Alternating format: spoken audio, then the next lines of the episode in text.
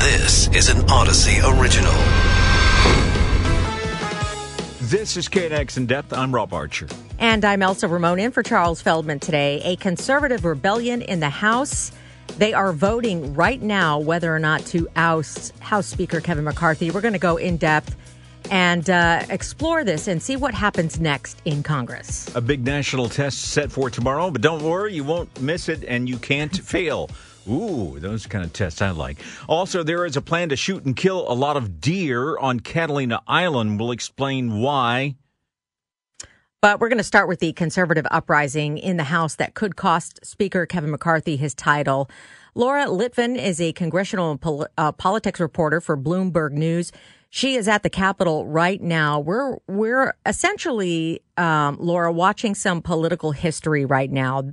Uh, members of Congress are voting whether or not to oust Kevin McCarthy. This this would, and, and this is not an understatement, be kind of political history because this will be a first time an, uh, a, a speaker would be ousted in the middle of a congressional term. Just really unprecedented.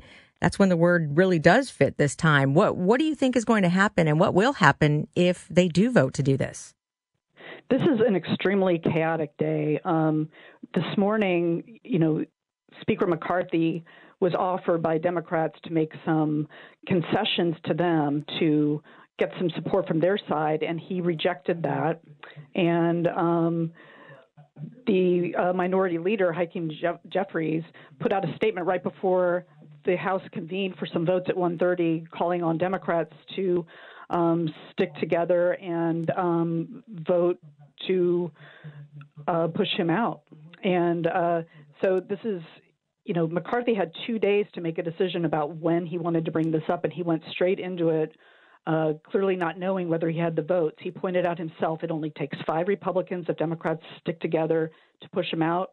And uh, he acknowledged that there could be more than five at the time, even though at the same time he insisted that he's a survivor and he thinks that maybe he could survive all this. What we've had so far is a vote uh, to table an effort to push him out by Representative Matt Gaetz of Florida, uh, the leader of the rebellion. And um, the vote, 11 Republicans voted against tabling this, setting it aside and pushing it a- away so that it never really came to a vote. And so in, right now, the House is beginning to vote on the actual motion to push McCarthy out.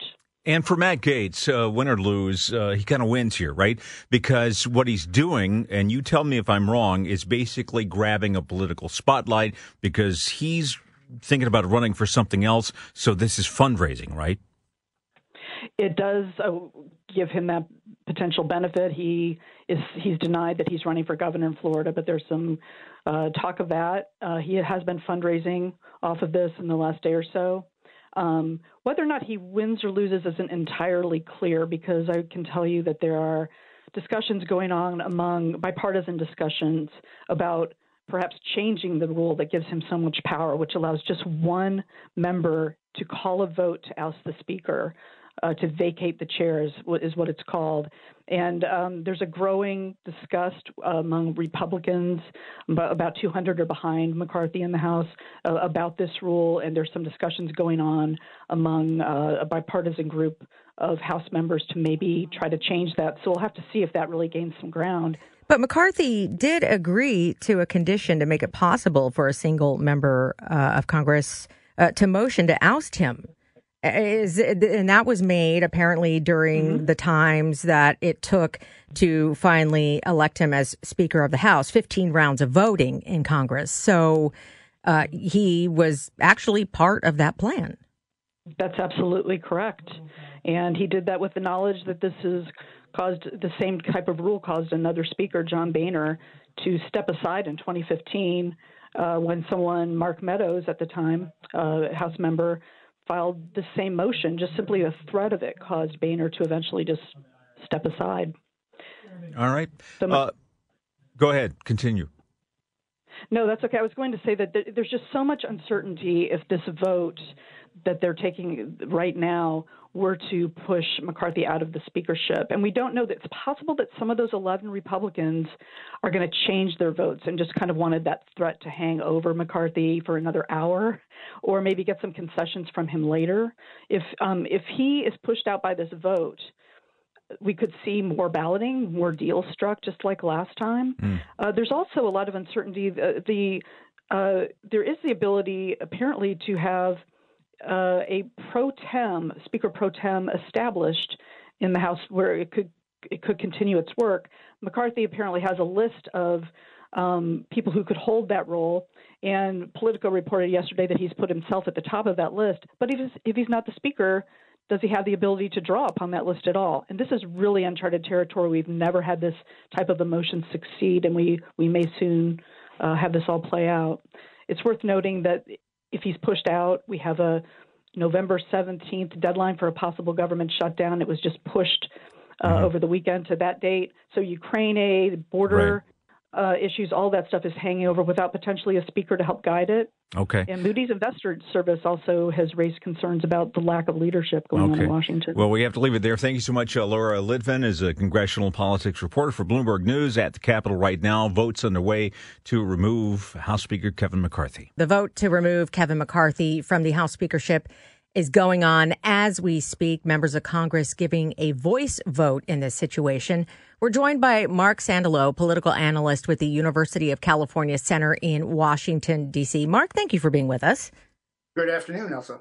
Uh, so, it, uh, we talked about this before in the previous segment how how truly unprecedented this would be if uh, if a sitting speaker in the middle of a congressional term is ousted, first time in history. This is political history we are watching here.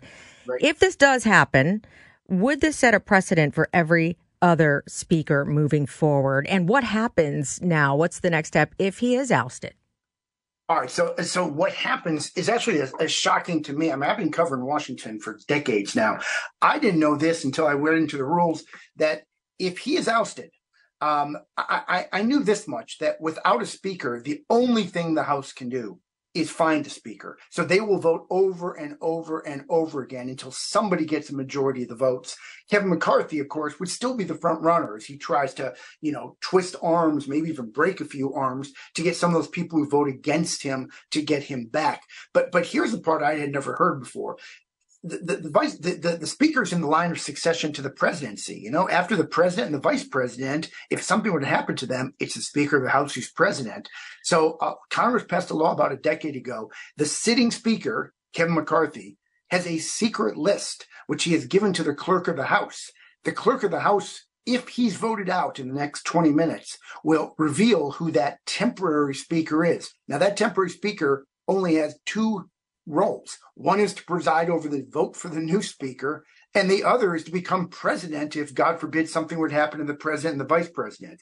Uh, again, just underscores. I mean, this is like a constitutional issue that has simply never come up before. All right, Kevin McCarthy's superpower appears to be ability to withstand humiliation because he went through all those votes to become the speaker, and uh, you had to feel bad for the guy uh, because obviously he had to tap dance uh, like his life depended on it to to finally win uh, the last of those votes. If he gets ousted here, and and right now it's kind of looking like he is going to be out, uh, what does his future in politics look like? So here's the most likely scenario, and I know it seems to make no sense. The most likely scenario at this point and I'm just watching here. It's 96 for ouster, 94 against, but they have to get up to 435, so we're a long ways away. Um, he, he uh, most likely he gets ousted, and then he wins the fight to be the next speaker. So it would only be a temporary ousting. I mean, and it goes back to Elsa's question about can we expect this will be the norm? No, because this is an extremely rare circumstance where one, the House is almost exactly evenly divided between Democrats and Republicans, and two, you've got a group of Republicans led by Matt Gaetz in Florida from compromise is just not an option. You know, Nancy Pelosi had a very similar situation in the sense that she had a very equally divided House, and there were people on her left AOC, for example, who did not want her to be speaker. They didn't think that she was liberal enough. They didn't think she pushed liberal ideas. Pelosi had either the skill or the credibility or the luck to go to her left flank and say to them, look, I come from San Francisco. Trust me when I tell you, this is as far left as we can do. Trust me, this is all we can get. And she kept her left flank in order. McCarthy's got no such credibility with his conservative flank. Although he has gone on air in multiple shows many, many times over the last few days saying he's he's not worried about it. It is what it is. If I am ousted, so be it. Um, but he seems to be I don't pretty. ca- that for a moment. Yeah, He's I was just going to. I agree. He he seems to be overly casual about it. But the fact of the matter is, eleven Republicans did vote against tabling the issue and agreed to move forward. Our last guest, I think, rightfully pointed out, Laura Litvan, congressional politics reporter for Bloomberg, said that those 11 Republicans could be holding out to try to get some things that they want from him before they switch their votes to keep him as Speaker of the House. But that's still a, long way off from being able to say. And what we've heard Matt Gaetz say, who's the the the, the leader of this group, anti McCarthy group, he he comes from the Florida Panhandle, is it doesn't matter what he says, he's a liar. I mean, it's unbelievable the the words he's saying against his own party's leader. He says he already promised us things to become speaker. He promised us that there would be certain types of votes, there'd be certain procedures in the House that we would and we wouldn't do. And he simply hasn't kept those promises. He's lying. So I don't believe him if he says that now, and I won't believe it, you know, because he broke his promises in the past. I mean, Nancy Pelosi had 11 Democrats who voted against her to nominate her as speaker. That that that that can happen. But once you throw the matter out to the full House, uh, the only, McCarthy still has the support of 90% of all the Republicans. The problem is with no Democrats voting in favor of him, with such a thin margin for Republicans in the House, all it takes right now is five Republicans to vote against him. And if no Democrats come to his rescue, and Democrats do not want to come to his rescue, uh, he's out, at least for now. But again, it could be in the next 20 minutes. If he's voted out, this is something that's never happened before. And the House is paralyzed. They can do literally nothing else until they name a new speaker. All right. Mark Sandalow, thank you so much. Political analyst with the University of California Center in Washington, D.C. Right now, though, if you don't already know about tomorrow's nationwide emergency alert system test, you will because it will be hitting your phones, your TVs, your radios. With us now to talk about it, Joseph Trainor from the University of Delaware's Disaster Research Center. He studies disaster warning systems. Thanks for joining us. problem. Great. So this test is going to shock all of us, but it is a necessary thing to do, right? Because of how much technology is changing. Absolutely. It's it's really important that we do these kinds of tests to make sure that we understand that the systems work. And so so I, I also study the people to help people understand what they're going to get and and what how they might respond to it.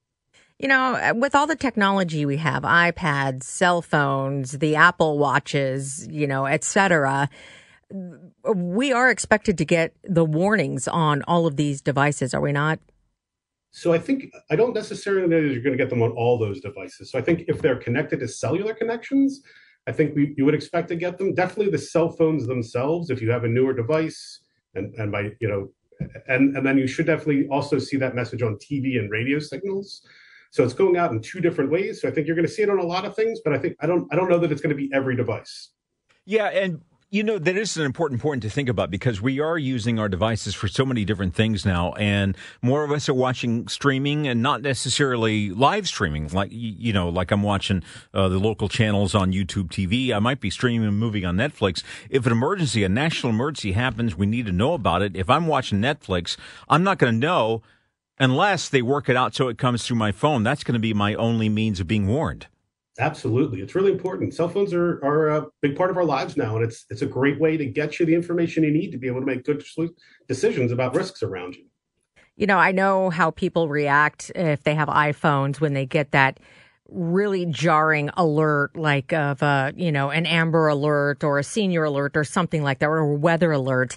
I feel like sometimes people may become desensitized sometimes to some of these alerts because we are getting them off and almost like how car alarms have become. Like people hear them going off, and, and I don't see anybody reacting to that. Is that a concern moving forward when you Yeah, have a- to alert people? Yeah, this is something that we we talk about a lot in in warning circles. Sometimes we even call it the cry wolf effect, right? So so we're trying to work where we really are worried about over warning people. I think that uh, it's not always as big of a problem as people think it is, though. I think I think you got to think of it this way: even in the even in the best circumstances, as people, we've got to process risk information and we have to make decisions. So so no matter how good the warning system is, you're still going to do that. Think about the last time you were in a building and the, the, the fire alarm went off. You didn't run for the door. You looked around to see what's going on. You tried to make sense of it. Do you smell smoke? Do you? So that's the same kind of thing that's going to happen to your cell. The idea is to grab your attention, to make, let you know there's something you should focus on, and then you're going to have to use your good sense to process that information and figure out what to do uh, for yourself. You know, that's interesting because uh, when we get like fire alarms in our building here, you've got a bunch of radio people and uh, we we are brain damaged in a way because we get these alerts about getting out, save yourselves. We're kind of like, no, I'm staying on the air because this is a huge story. I'm not going to miss it. Uh, so you have people like that, but uh, you don't think we're anywhere near testing and uh, these tests uh, too much, right? We've I don't think so. We don't have these nationwide tests that often. No, this is this is one of just a handful of these tests. So so the number of these, I think this is the eighth. I think it's the eighth. It's somewhere in that range. It's that, that we've had full scale national, and, and this is a really important test in that we've had you have lots of these alerts in smaller spaces, smaller geographies, but we don't have a lot to go all the way across the nation. So if something really catastrophic were to happen, and and we needed to be communicated across, we need to make sure that that technology is going to work right? That not that, that we can work at that scale. So it's it's important to be able to test the system and make sure the technology works. And again, it's good for people to know how these systems are going to come to them. It might speed up that process of figuring out what it is and what you should do about it. All right, Joseph Trainor, thank you so much for joining us uh, from the University of Delaware's Disaster Research Center. Studies disaster warning systems about tomorrow's big nationwide emergency alert system test. You are listening to KNX In Depth with Rob Archer. I'm Elsa Ramon in for Charles Feldman today. We are uh, monitoring this vote in the House right now to kick out Kevin McCarthy from his speakership role. And when the vote ramps up, we will have the result for you right here on KNX. But here at home, deer are apparently becoming such a nuisance on Catalina Island. There's a plan to hire sharpshooters to hunt and kill them, nearly 2,000 of them. And it sounds really harsh. There is definitely opposition, but some conservationists say it's necessary. With us now is Lauren Dennhardt, Senior Director of Conservation at the Catalina Island Conservancy. Thank you so much for being with us, Lauren. Oh, yeah, it's my pleasure. Thank you for covering this issue. Well, of course. Um, so, the Conservancy has proposed hunting the invasive mule deer from helicopters. It, and, it, and it sounds heartless, but you're saying that you have to address this issue because there are devastating consequences that are being brought to the island right now, not just because of the deer, but rising temperature and drought. I mean, climate change. How do they all tie together? That's a great question. The deer problem is everything on Catalina. It impacts fire safety, deer health and well being, and the natural balance of the island. Um, so deer were introduced to Catalina in 1929, and since then they've had issues with overpopulation, and that's intensifying with climate change. On Catalina Island, our deer are at eight to 10 times the density as they are on the mainland. And we've been attempting a hunting program for the last 25 years to manage these species, but it just hasn't been sufficient. So essentially, the deer have been killed and hunted for a very long time and are suffering. They go into town, have interactions with people and pets that are fairly aggressive because they're starving right now. All so right. it's a it does sound harsh, but really it's one of the most humane options that we have available. And I'm going to ask you about that because you know for the the people who say you're killing Bambi's mom, uh, why is there not a more humane way of doing this? It's a great question. So, we've been consulting with animal welfare groups since the beginning of this project using the um, 2017 paper that was published called the International Consensus Principles for Ethical Wildlife Control. And essentially, you just don't want to have too many interactions with a deer because when you capture a deer, they undergo something called capture myopathy, which is essentially like having a really terrible heart attack that results in a much more painful and slow death. Um, so, from our perspective, if you end up capturing the deer, um, if you send them off the island, what you end up having is the same outcome of all these, of most of these deer dying, but instead they have a much more painful death associated with it. Okay, and you're also saying too that they're disrupting the balance of the natural ecosystem of the island as well, which is going to further uh, cause problems with fires in the future. Yes. Um, so if you heard about what happened on Maui, that was really caused by invasive annual grasslands. So the deer selectively eat the things that are the most unique and special to the island and turn these ecosystems into these invasive annual grasslands, which lead to much more frequent and intense fires. Um, so Catalina's at risk and Avalon's at risk without us taking this management action. Um, so it's really important that we address this soon as climate change intensifies. And in the end, fewer deer will suffer. Like I mentioned, we've run, been running a hunting program for 25 years now. And in the last 10 years, the same amount of deer have died via recreational hunting. Okay, uh, we're running out of time here, but before we let you go, I want to uh, read this to you. We reached out to the Catalina Island Humane Society. They're opposed to this plan to kill the deer, but uh, nobody was apparently available to talk to us at the time. Now, the vice president of the Humane Society there did tell the LA Times that the Conservancy solution is violent and ugly. Your response? I understand her. I mean, it's a hearing about it is just like a gut reaction. And I, I did meet with the Humane Society a few months ago to to really do them the courtesy of letting them know about this project. Um, it's just it's just challenging for people. It's a nuanced issue. Um, nobody wants to do this. I got into conservation because I love plants and animals. Um, so you can only imagine what this is like. But Catalina is home to 60 plants and animals that you find nowhere else in the world. And they're at risk right now. And the deer are not doing well. So essentially, right now it's the island versus the deer, and they're both losing. And right. we're trying to come up with a solution. Lauren Dennhardt, thank you so much, uh, Senior Director of Conservation at the Catalina Island Conservancy. You know, one one other footnote to this story, Rob. I don't know if you know, but at one point, mountain lions were suggested to be brought to the island to take care of the deer population. What could possibly go Not wrong? What could, you know, that would take care of the entire population. Period of the island. Yeah, definitely not a good alternative. We are uh, keeping an eye, as we said, uh, on on the House wrapping up the vote. It, they just wrapped it up. Yeah, and it looks like he's out. He is. Kevin McCarthy out. Out. Out. Wow. U.S. history made right now. First ever House Speaker to be voted out of the position. The vote was led by conservative Republicans in the House. And with us now is Republican strategist Rina Shah. Rina, your reaction to this breaking news. Wow, what a shock to the system. I mean, truly, I can't overstate how historic this is. Hasn't been in a hundred years plus that a vote like this has even been called. It shows you the level of distrust Kevin McCarthy had from his own colleagues, uh, even moderates um, like Congresswoman Nancy Mace of South Carolina said that she voted yes on the vote, motion to vacate because she also believes it's about trust. So you've got people across the spectrum who have directed their ire at this now former Speaker of the House. And he is got egg on his face. People say rightfully so.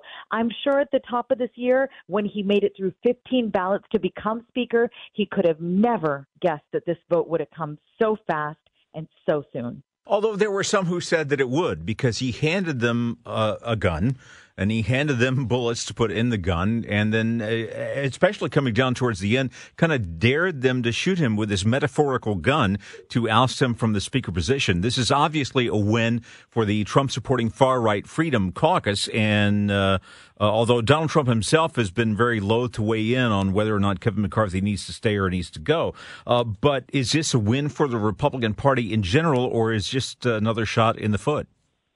This is a complete loss for the Republican Party because what this has done is shaken the confidence of its electorate. Whether you're for Donald Trump or not, it doesn't matter. Americans have been looking at Congress as not being able to represent them for quite some time, as being dysfunctional for quite some time. And that attitude has really uh, hit a fever pitch within the Republican electorate. And that's why I submit to you Donald Trump was elected because people were frustrated with what they call establishment types like Kevin McCarthy. They felt that he was was part of this sort of fat cat big brigade that just got rich off of Washington, off of their public service. Uh, look, this is a guy that when I was a young staffer in 2008, I, I watched him be ambitious, and I knew that his eye was on the speakership for a long time. Some uh, some 13 years ago, there was a book put out called Young Guns, and on its cover was Congressman Eric Cantor, Congressman Kevin McCarthy, and Congressman Paul Ryan. And what we saw was Cantor was ousted by populist forces. Speaker Ryan was sent into early retirement, and now today this is not just a blemish on the face of the Republican Party. Kevin McCarthy's ouster is the biggest black mark there could be in modern Republican history. Now, apparently, uh, we found out, and we were talking about it with a previous guest uh, weighing in before the vote was done, that Kevin McCarthy apparently has a secret list of people who could potentially take over this position in the interim. Um, who do you think would be on that list? The most natural choice would be Congresswoman Elise Stefanik, a millennial from upstate New York who has been also very ambitious and been called an opportunist as well. She leads the GOP caucus in the House, and uh, there is a sense that she would maybe have a, a steady hand at the wheel, uh, show some degree of continuity, maybe an adult in the room type of thing. It's been called the Burn It All Caucus before. And the Burn It All caucus is a different caucus than who I'm talking about that the Stefanik essentially leads. She is, again, the leader of the full caucus of the House Republicans, but it's a very fractured Republican Party within the U.S. House of Representatives. And that Burn It All caucus, Burn It All Down caucus, excuse me, is led by Matt Gaetz, the congressman from Florida that led to today's historic vote. Uh, so these guys want to see the moderate establishment types pay. And again, with Elise Stefanik being sort of the natural choice to succeed uh, McCarthy, that's all fine and well. But there is a lot, there are a lot of folks within the House Freedom Caucus that want to see one of theirs make it to the top to lead the Republicans within the House. And it's been said before that maybe it was time to take it all to the ashes in order to the re- rebuild the Republican presence within the House. All right, so what's next for Kevin McCarthy? Uh, obviously, more humiliation for him, but he seems to have an unending capacity to withstand it. Uh, does he want to run again? Because they've got to, they've got to select a new House Speaker. Uh, does he try to get that spot again?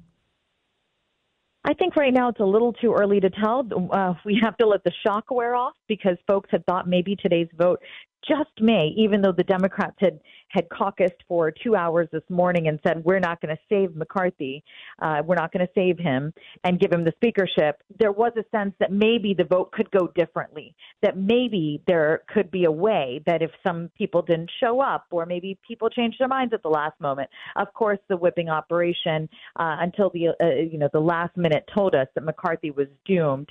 And so I think what we see here is a moment in which Republicans have to put their heads together and truly figure out what's next. I, we just don't know what that is right in this moment. They just averted what would have been a 20 second government shutdown in five decades. And that was averted by Democrats coming together to help McCarthy uh, do that and, and avert the shutdown. But again, it was just for 45 days. So there's just so much in the mix right now. There's so much happening. It's really hard to tell who is at the wheel with the Republicans. It's just not McCarthy anymore. Well, McCarthy, uh, we talked about this a little bit leading up in the days leading up to this vote right now, had seemed uh, casually cool about whether or not he was going to be ousted. He said things like, you know, so be it.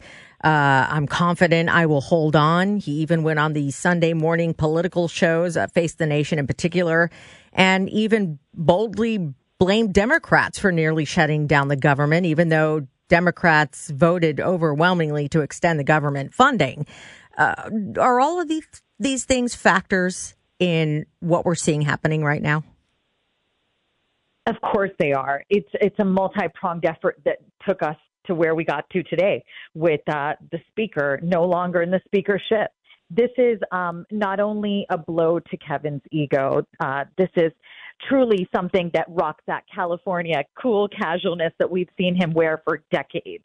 So, uh, what's really at play here is essentially um, how we see Republicans lead themselves out of a hole. You know, it's no good to have this much infighting uh, in advance of a year in which the Republicans want to take back the White House from Joe Biden and Kamala Harris. So, this is um, this is really hard. How to game it out from here, we don't know. But what we know now is that we are still sitting in such a hyper polarized era where, despite what happened with the shutdown and it being averted, uh, there is still very much a playbook that says demonize the Democrats. Uh, because it's to score political points in this era. And I just don't see that changing. And uh, Matt Gaetz taking his turn in the spotlight here. Uh, obviously, he's going to enjoy it for as long as he can. Uh, but he's moving on, right? the the rumor is he's going to run uh, for the governorship of Florida. Gaetz came up in Florida politics uh, alongside his father, and I remember when he was a member of the uh, state legislature there. He behaved much the same. He's always been uh, not just ambitious, but a rebel rouser, somebody that wants to be a contrarian, and and that's the Matt Gaetz who's also seeking to build a, a, more of a celebrity profile off of his time in Congress. You see his love for the cameras. You see that he doesn't have much of a desire to actually legislate, um, to really have those policy uh, conversations and discussions that are robust. You see that he goes really for the culture wars. And what he's seen um, is that it's actually worked well for Ron DeSantis as the top executive of Florida. So I wouldn't be surprised if Matt Gaetz has his eye on the governor's mansion there in Tallahassee. But look, time can tell. I think right now what we know is that Matt Gaetz is responsible for the Republicans eating their own in Congress. And this is just truly, truly shocking. Uh, indeed. All right. A strategist, Republican strategist, Rina Shah, stand by. We have Luis DeSipio, political analyst and a political science professor at UC Irvine here on the line to weigh in on this. Uh, once everyone has passed the shock, uh, Professor, what what is next now for the person who is going to serve as a temporary speaker overseeing now a new election, and how much power are they going to have? Oh, I think the the speaker pro tem will have very little power except for sort of procedural power. Um, the real effort will be to identify somebody who wants to uh, uh, assume the speakership right now, and that's a very difficult uh, challenge for for any member of Congress. Um, we don't know if uh, Congressman McCarthy is going to uh, seek the office again, and then who in the Republican caucus would be open to working under these conditions. Very quick question before we run out of time. Has the GOP lost the House? Uh, I, this is a, a, knife in their back, and sort of a self-imposed knife in their back. Uh, they have, uh, uh, uh, you know, sort of 13 to 16 seats that they're very worried about in the 2024 elections. This is very hard for any of those members to hold on to those seats when the Republican caucus itself cannot fulfill its responsibilities in one of the most important branches of government. Um, yeah, no, I think the Republicans are facing some challenges in 2024 that they didn't have two weeks ago. So, I mean, would Kevin McCarthy actually throw his hat into the ring after all of this? You know, um, Kevin McCarthy um, has long desired to be Speaker, um, and I think he's shown some some modest skills in that role, at least in negotiating with the executive branch.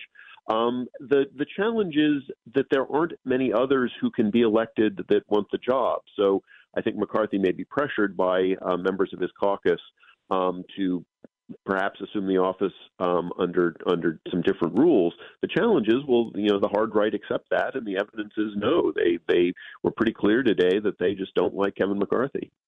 And what's next for uh, Kevin McCarthy? Let's say he doesn't want to uh, assume the role of speakership again. Is his political career over, or does he uh, step back for a couple of years and come back try to do something else? My suspicion it would be it would be the latter. That um, you know he's shown a real commitment to the House of Representatives. I think to a slightly different House than he has now. Um, he's you know not uh, been as strong a speaker as he, he should have been over the last six months, but he was working with the conditions that he was given. Um, with a slightly different House in a few years, he might be in a better position. I certainly don't see him moving into different positions in California politics. That wouldn't be very uh, responsive to uh, to a Republican at the moment. Um, and you know, I guess over time he might follow the path of his, his two predecessors as Republican speakers um, and move into the lobbying sector. But uh, he, he's shown a commitment to the House, and I think we'll we'll see that commitment for a while. Our Republican strategist Rina Shah thought that maybe Elise Stefanik would be uh, on Kevin McCarthy's secret list of people who could take his place temporarily. Who do you think? And I'm sorry, we don't have much time left, but your thoughts on that? Yeah, and I don't think it would be temporary. I think the, the the commitment that the Republicans make in this next election will be through the election because they realize that any um, you know uh, another shift like this would just would further damage their position for. Oh well, we got part of an answer from him. Uh, I tell you what, we, you have witnessed history today. The ousting of a House Speaker, something that uh, hasn't happened before. Kevin McCarthy now will uh, have some time to think about what he wants to do next, including the possibility, as you heard from a couple of our guests there, uh, which included Republican strategist Rina Shah and also uh, uh, Louis DeSipio coming on with us that he might even think about throwing his hat in the ring, maybe, maybe not, to be the House Speaker again. Witnessing history here and covered it live on KNX. That's it for In Depth today.